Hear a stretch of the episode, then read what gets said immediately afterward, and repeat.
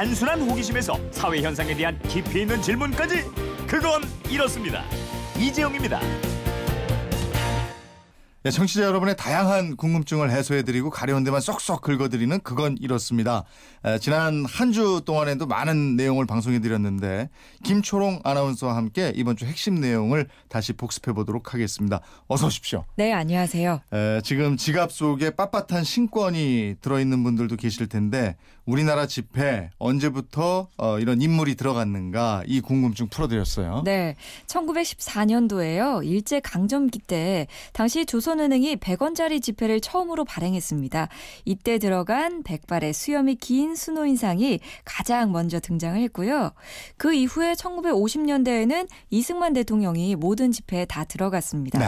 그러다가 1960년대 이후에는 뭐 이순신 장군 있었고요. 네. 세종대왕 또 이이, 이황, 심사인당 이런 분들이 들어가게 됐습니다. 음. 또 인물 선정은 한국은행이 화폐도안 자문위원회를 구성해서 하게 되는데요. 뭐 여기다가 여론조사도 하고 정부와의 협의도 거치고요. 최종적으로 인물을 선정하게 되는 겁니다. 네. 그래도 가장 비싼 돈 5만 원권에는 신사임당 여성이에요. 아 그러네요. 네. 그러고 보니 예. 옛날에는 외국어 공부를 어떻게 했느냐 이런 청취자 질문에도 답을 해드렸는데 외국어 가르치는 전문 교육기관 사역원 여기 들어가는 게 아주 까다로웠다 이렇게 네, 네. 알고 있어요. 예, 사육원에 들어가려면요 추천도 받아야 되고요 심사를 거쳐서 합격을 해야 했습니다. 들어가서도 기숙 생활을 하면서 정말 하루 종일 외국어 공부를 했고요. 뭐 한 달에 두 번씩 모의 시험을 보고 또 중간고사, 기말고사도 치렀습니다. 네. 그리고 그 우어청이라는 일종의 영어 마을이라는 게 있었는데요. 음. 이 사육원 학생들은 오로지 자신이 전공하는 외국어만을 사용해야 했고요. 네. 또 만약에 규정을 어 겼으면요. 이걸 또 적발되면 횟수에 따라서 매를 맞았습니다. 와. 그러니까 자주 적발될수록 그 벌칙도 수위가 높아졌는데요.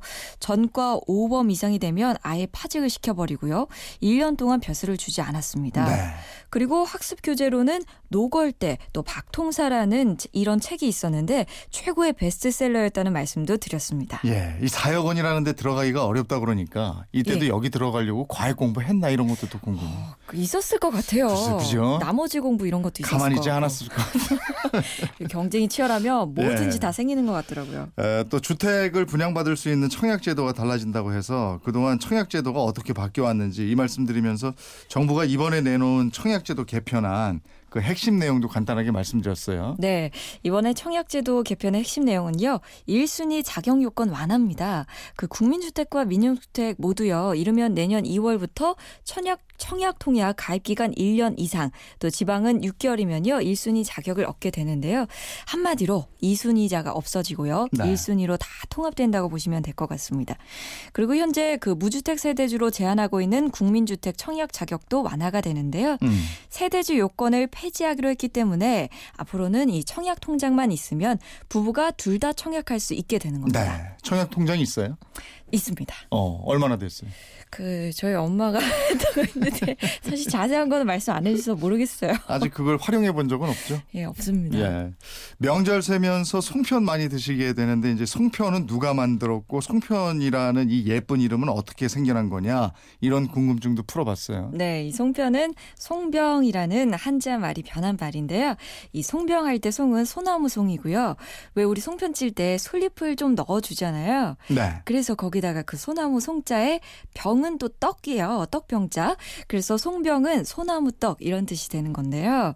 이 송병이라는 말이 송편으로 바뀐 겁니다. 음. 어, 그리고 삼국시대 때만 해도요, 우리 민족의 주식은 쌀밥이 아니라 쌀로 만든 떡이었는데요. 네. 우리 조상들은 추석 때 그 동그란 보름달이 뜨잖아요. 네, 네. 이 보름달이 한 해 곡식을 잘 여물게 해준다고 생각을 했대요. 어. 그래서 막 추수한 햅쌀로 떡가루를 만들고 핵곡식으로 속을 만들어 넣어서 그 보름달 모양으로 떡을 빚었는데 이게 바로 송편이 된 겁니다. 네. 초롱 씨 댁은 그 송편 빚어요? 저 빚어 먹기도 하고요, 사 먹기도 하고 이번엔 어때요? 이 저희 사 먹을 것 같아요. 그렇군요. 제가 예쁘게 빚어요? 제가 바빠가지고 그거 예쁘게 네. 빚으면은 그 남편을 잘 만나고 뭐 예쁜 딸 낳는다고 그러는데 믿어요? 어, 예, 저 잘 빚으니까 믿을래요. 아, 축하해요. 좋은 남편, 예쁜 딸. 나. 아니, 근데 아들은 없어요? 예쁜 아들? 뭐 예쁜 아들도 있겠네요. 예.